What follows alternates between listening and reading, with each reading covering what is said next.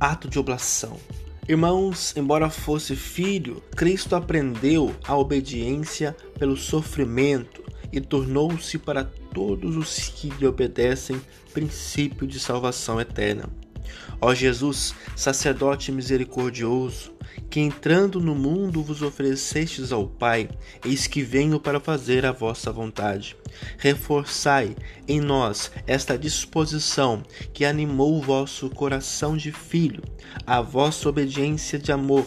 Unimos a oferta da nossa obediência também quando nos exige um desapego maior aceitai a nossa vida que desejamos oferecer-vos até ao sacrifício total de nós mesmos. Vosso Espírito nos torne atentos à vontade do Pai em todas as circunstâncias da vida, e vossa graça nos leve à dedicação fraterna, para que venha o vosso reino de amor.